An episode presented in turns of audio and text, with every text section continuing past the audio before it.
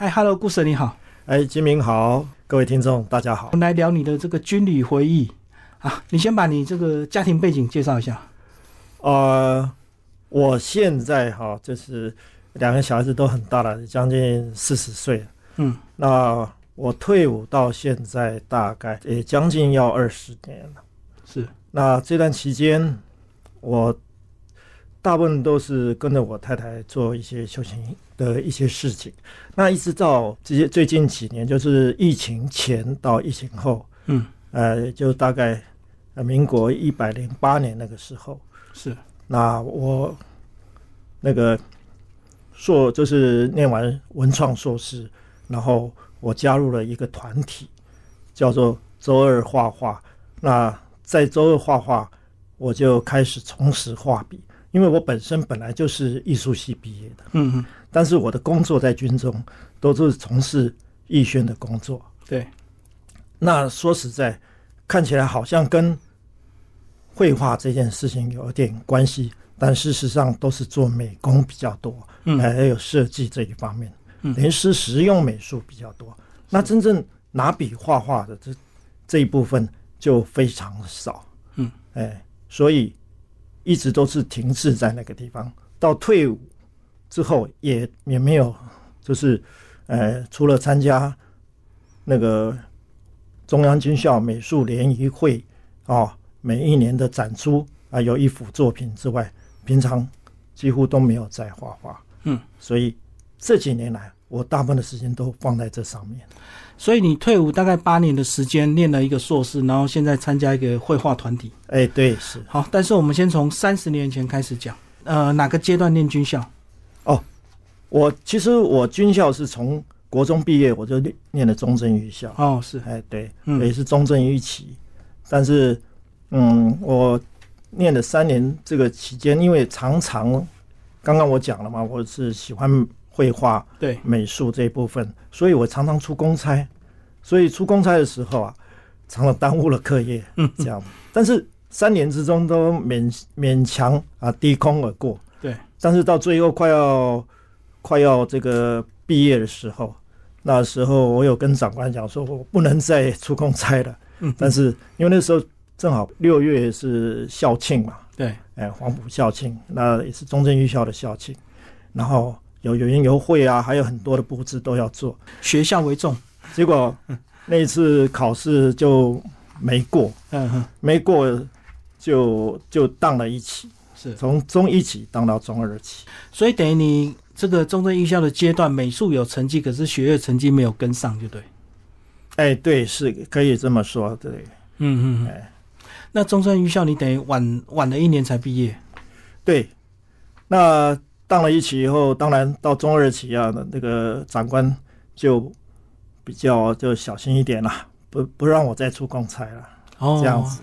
当初会念中正预校的原因，是因为，哎，中正预校我选择的志愿是因为我父亲说希望我，嗯，的按照我的志趣嘛，就是念美术。他说，哎，中正预校有个正战，正战有个艺术系，是，那你念艺术系对你的未来的发展啊，会比较稳定，会有比较好的发展等等的。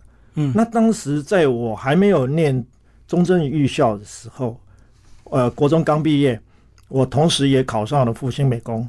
那复兴美工其实是我最心仪的一个啊第一志愿。对对对，嗯，哎，我已经考上了，去也去报道，但是报道那一天，我父亲就跟我讲说，你今天如果没有把你的毕业证书拿回来去啊救国团去报到中正预校，哎，那今天就不要回家吃饭了，断绝关系的，哎，没有了，顶多是不要吃饭了。他就是希望你念中正预校，就对。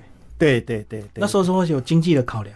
对，其实是因为家庭的经济考量。嗯嗯嗯，后来只能说为了家家里嘛，嗯，实在没有这个能力，因为复兴美工的学费实在蛮高的。对，而且有很多美术的材料费，对对对，后续的很多。对所以你中正预校毕业本来就很自然就是在考正战学校。考中正预校的时候，我的志愿就是正战，我的成绩也是有也有到也有到正战这个部分。对，入了正战学校，呃，大概也在半年多哦，是在所有一期的学生啊，正战的学生都是在政治系，然后一直到半年多才有转系的，各各科系才有多的名额，让这些呃从真正预校直升到正战学校的，哎，他如果希望念别的其他的科系的话，哎，就可以有转系，啊，也有考试这样。直升的话，一律政治系，然后，半年后再来转系，对对对对然，后你就自然转到艺术系。是是是，嗯，然后你进去一开始的程度跟同学比较起来怎么样？因为你等于是有点都半自学，对不对？呃，我几乎是自学的哎，但是我到艺术系来讲，我都还没有太大的问题，嗯因为我几乎是从小一直从小一直画了，对，这个就是你参加比赛，你喜欢的事情就对了。对对对嗯，所以这几年就做了过了非常快乐的大学生活。对对这个毕业之后就准备下部队，对，我下部队那个时候是抽到中央签啦，哎，哎，抽抽到政战总队，哎。算好签吗？但是政战总队只是抽到签，但是我们那那那一届的就是说，男生只要是中央签的，通通要到部队去历练半年的排长。才可以回来。对对，然后所有政战那时候的我们的政政政战毕业，通通要在部队历练半年的步兵排长。嗯那时候我呃分配到的是到那个关关东桥啊两栋六师当那个步兵的那个呃预备师的呃新兵训练中心。嗯，对，长官相对压力也比较大嘛，因为你要管新兵啊。其实压力是还好，其实我们管的是士官，哦，哎、训练的班长。哦，对嗯，对对，嗯。这个部分就是都是其实班长的他在本职学年上一定是比我们还还要更深入，因为他们也经验比较多。对，对，那只要你只要把干部管得好的话，大概新兵的话都没有太大问题。这样子，哦，所以等于你们要跟这个士官合作，对对对，也不能讲管，因为他们毕竟他们经验比较丰富，对不对？是是是是嗯是，而且你们短期半年之后就要回到这个对战学校，对，那只是一个历练而已。后来哈，因为有政战总总队因为经济案的关系，所以我们有部分的就原原来抽呃政战总队的签的同学啊，他们都改掉改掉了，回不来。不是改掉其他的国防部的其他单位。那时候我就我跟两位的同学就是改调到国防医学院去了，所以我在国防医学院大约在国防医学院干了八年这样子。哦，那算是还不错的单位了。对对对，嗯那但是连副长的时间就待待的比一般同学他们在部队部队历练副校长大概都是两年，但是我们的副校长就是基层连队的副校长、学生连的连长，我们大概起码都是干了四年以上这样。所以有好有坏，在基层单位，在部队就轮替的比较快。对，对不对发展的发展不同，他们很快就接营副校长了。这哦，我懂。那在这个学校单位，它相对就是安定一点，但是历练就久一点。是哦，所以你们是那时候是管国防医学院的学生。学生，对，哦哦哦，所以待八年呢。是，嗯，八年的期间，学生的时间比较长。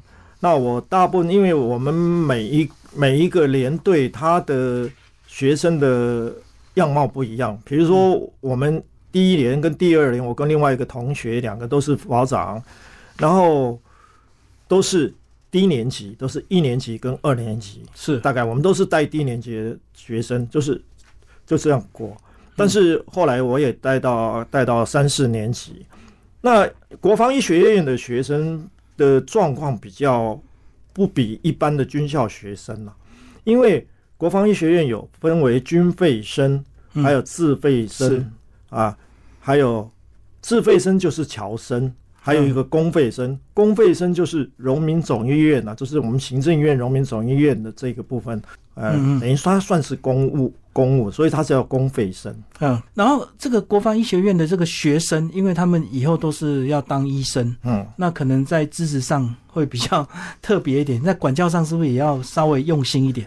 那个选总统的科科批啊，他对说他的智商一五，七啊，哎，一五七啊。事实上啊，只要读医的，大部分都是这么都是这么高的。所以其实不不好管理啊。哎，非常不好管理。我们学生的智商，我我在我在这个连里面，我跟我们连长是这个连里面啊，智商最低的。对所以要有技巧，对不能够像部队这样直接这样子下命令，对对不对？对对对，嗯，因为学校就是学校方面的，我们的上级长官也有一些对我们这些呃学学生连队的那个干部啊，也有一些要求。可是学生学生的成分，就我刚刚讲的，有三种身份的人，对，所以他们他们自己在自己的心心心态上就会觉得，嗯，格格不入啊，就是他不能像一般军校学校那样的全军事管理，对，但是还是要有一定的纪律，对。这样子，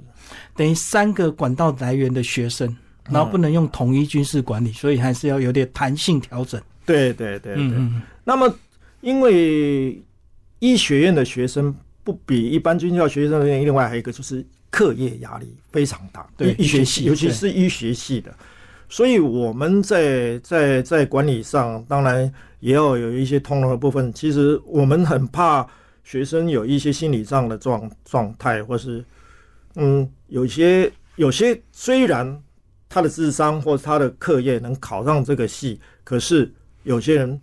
呃，不见得能适应这样的课业。团体生活的，对，还有还有还有课业的问题。哦其实他真正的压力是来自于课业。嗯，所以我希我们那个时候就是说，希望说学生如果说希望说，因为我们国那时候的国防医学院在地处在公馆地区嘛，嗯周边都有很多的戏院啊、商家等等的，哎、热闹商圈，对，他是要请假，我们尽量都是会。所以还是跟一般的军校生有点不一样啊。是是是，好，那后来呢，你就来到了义工总队，那时候是报考对不对？就是这个专业的这个军官缺出来之后，那时候缺是有出来，但是因为我不是报考的部分呢、我是资料，这是资料征询，就资料审查，对，是资料审查，就是把自己的一些作品啊，还有过去的一些一一些得奖的啊、嗯，的一些资料等等，就是送到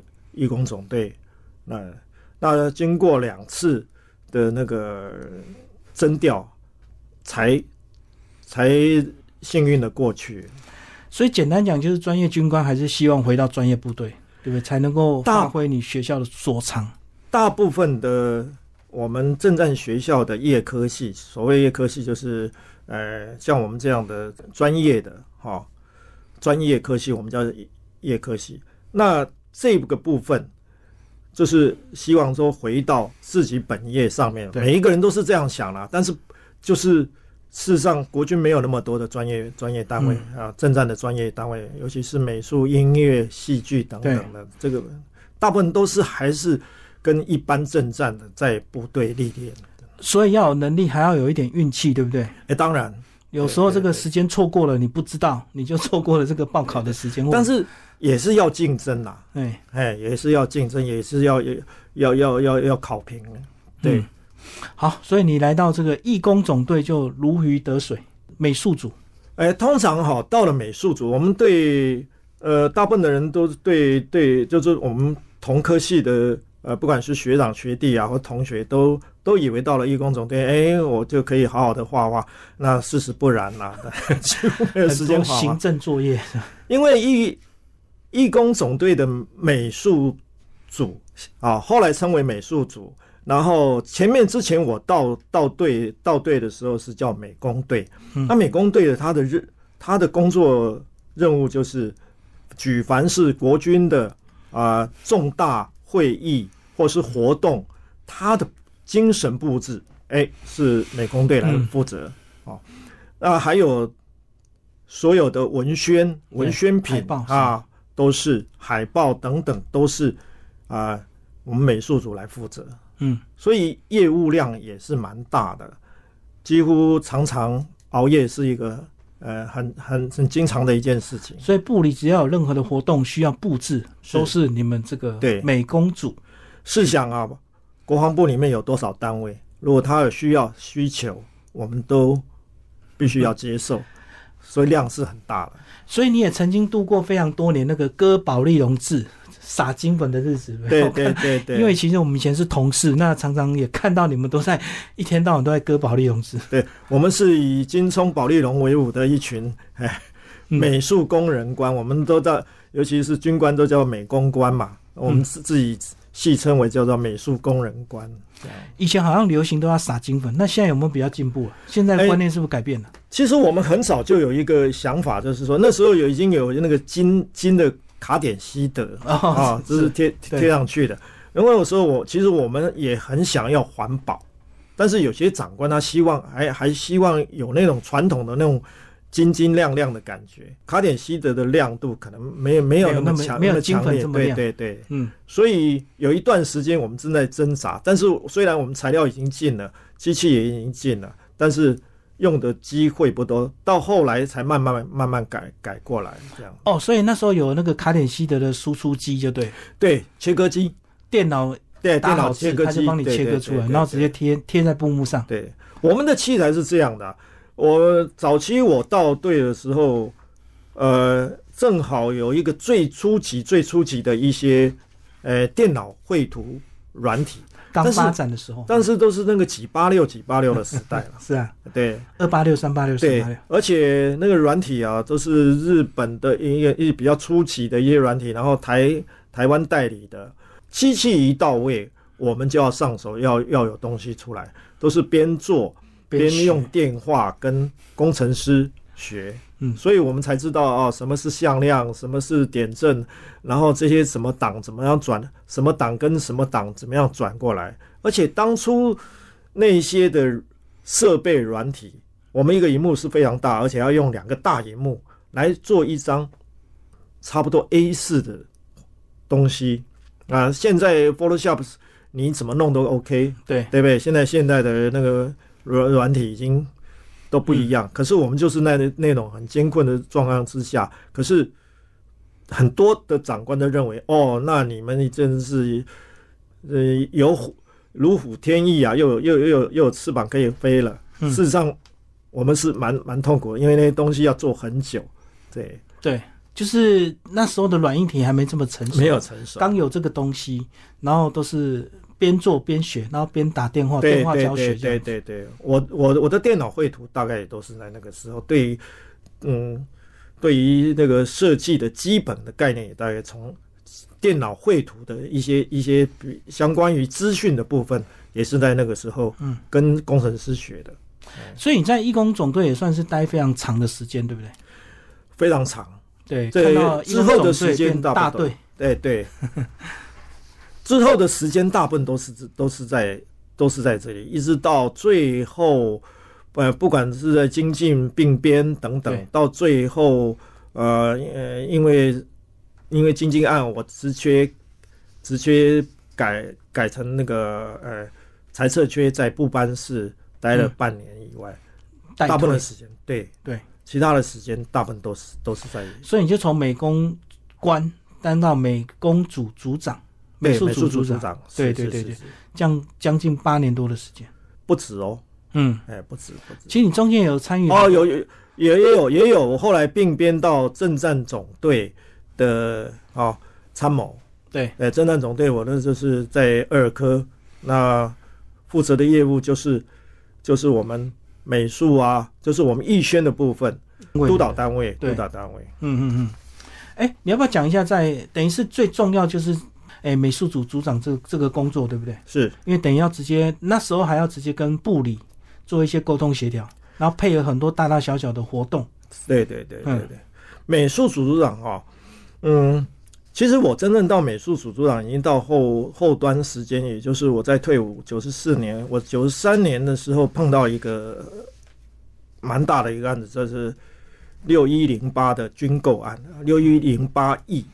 六千一百零八亿，对对对对，那个那个军购案，那军购案，因为为了当时为了要说服立法院的呃诸公，还有这个媒体，让他们了解说我们军军购的内容，还有为什么要这么样做，因为之前可能在军购方面有一些的疑虑跟啊诟病，那我们这一次就是采购，就是采购的方式已经有有有些有有所改变了。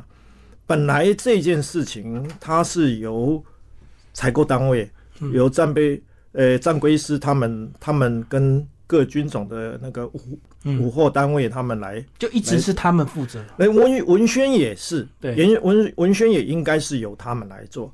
但是后来因为我们那个总政战局局长啊陈邦志上将，他接下了这个工作，那么就交办我们真正总队来做。哎，一做大概一将近一年多了，所以你们要负责很多这个政策的一个缩帖或者是海报制作、地验各方面，就对。对对对，嗯对。所以那那一段时间是蛮辛苦的，我们大概要分两批两组的人嘛，因为呃那时候的绘图的软体，我们单位的绘图的软体也不统一，然后我们要要又要熬夜。啊，要去修改这个文宣，必须有两批，要白白天班跟晚上班。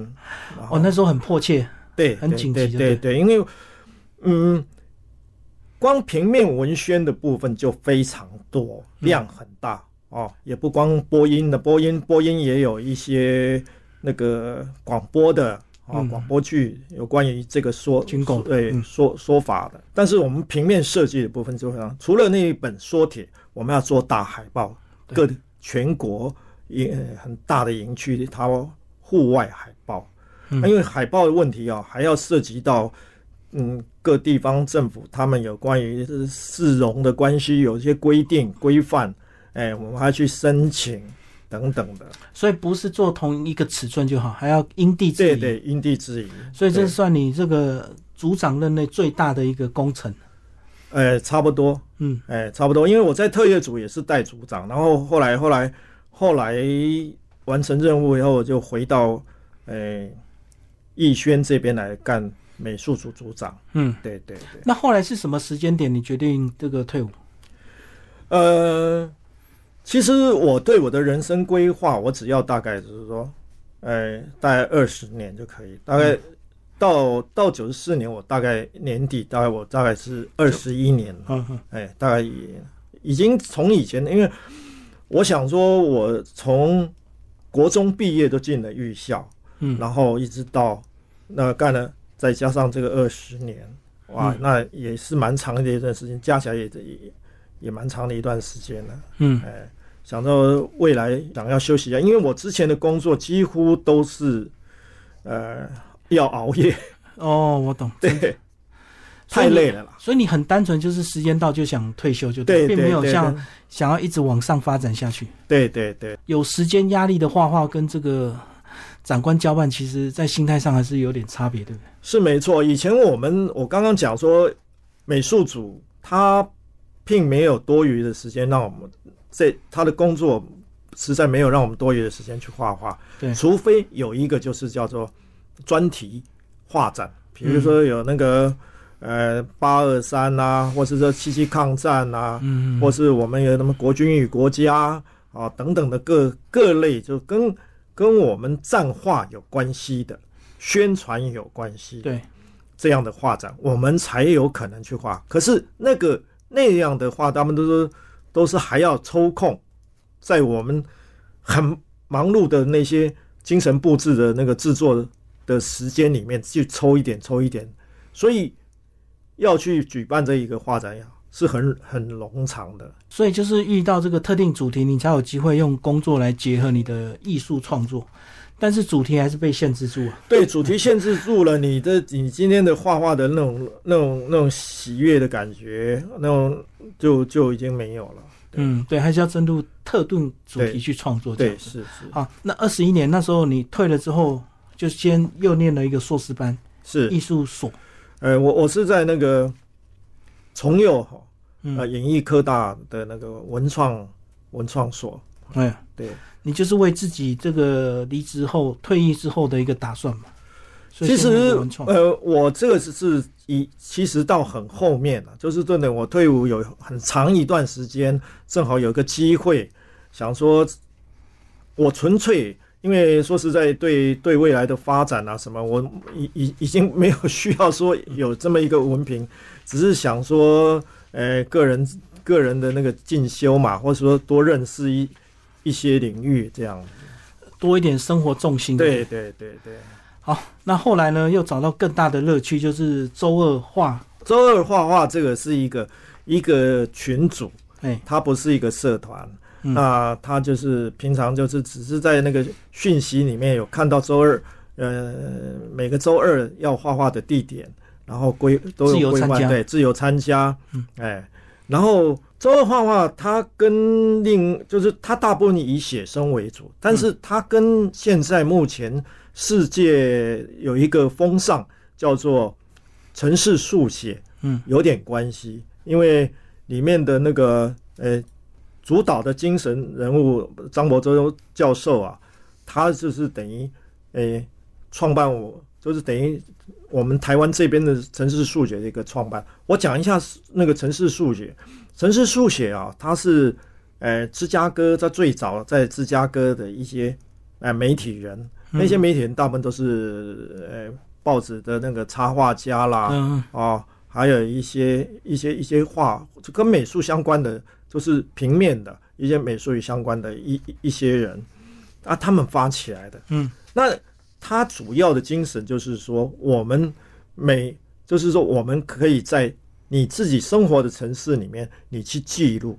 那你记录是要当天的记录，而且是而且是你所面对的城市景象来记录。你可以有文字，也可以不用文字，而用你的笔把它画下来。哎。然后，因为这个，他没有一定要你是美术科系啊，或是什么样的，那很多人有画画画画性质的人都可以，所以因此他的门槛就很低，自然就在自然而然就在世界上成成为一个风尚了。嗯，那几乎每一个世界各国家各城市，他们都有这样的一个团体。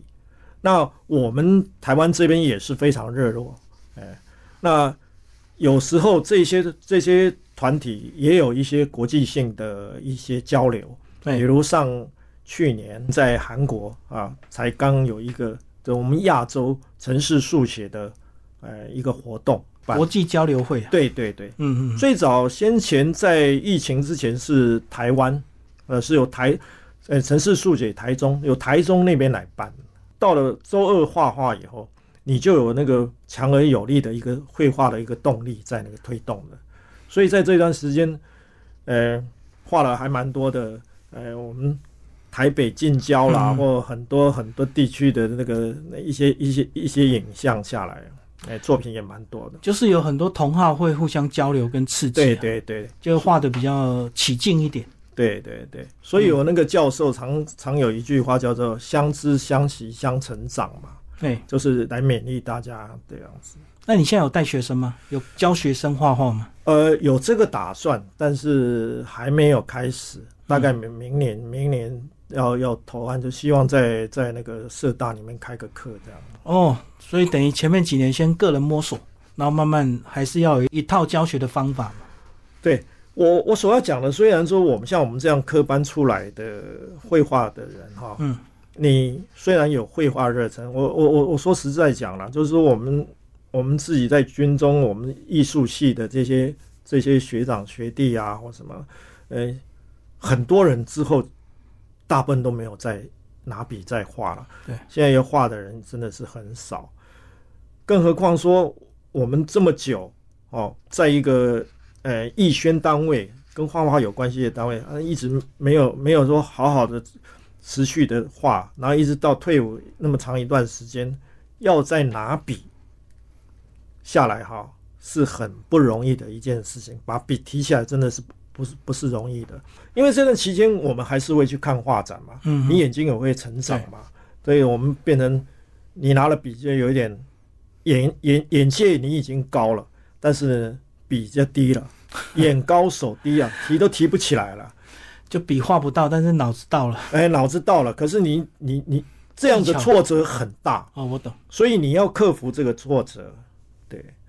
对，我我个人来讲，因为我们在周二画画里面常常是要去写生，写生是在外面面对各种不同的环境，还有人人来人往的行人啊，或是居民啊嗯等等的，我们都要面对这些东西。这个对我来讲是不是很困难的？因为我们以前常常在写生嘛。但是对有些有些不是画画人，他在我们周二里面有一些画友来讲，他他也会很很困难。但是在这里面，大家一群人在那边画，自然而然他就养成，就是说对于群众，嗯，啊、在观赏你画画的时候，那那那那种都变成比较没有没有那种胆怯的感觉了，就是一个人画会不自在，可是一群人画你就会比较很自然了。对，有同伴彼此支对持，就不会觉得自己一个怪咖，一个人在路边画画这样。久而久而久之，这这种风尚就会出来。嗯嗯，嗯对对对。所以他讲究的就是要敢画，并不是要画的多好，对不对？嗯，其实画多了就会好，熟能生巧啊，。熟能生巧啦。其实嗯各、各行各业都是这样吧，画画也是这样子。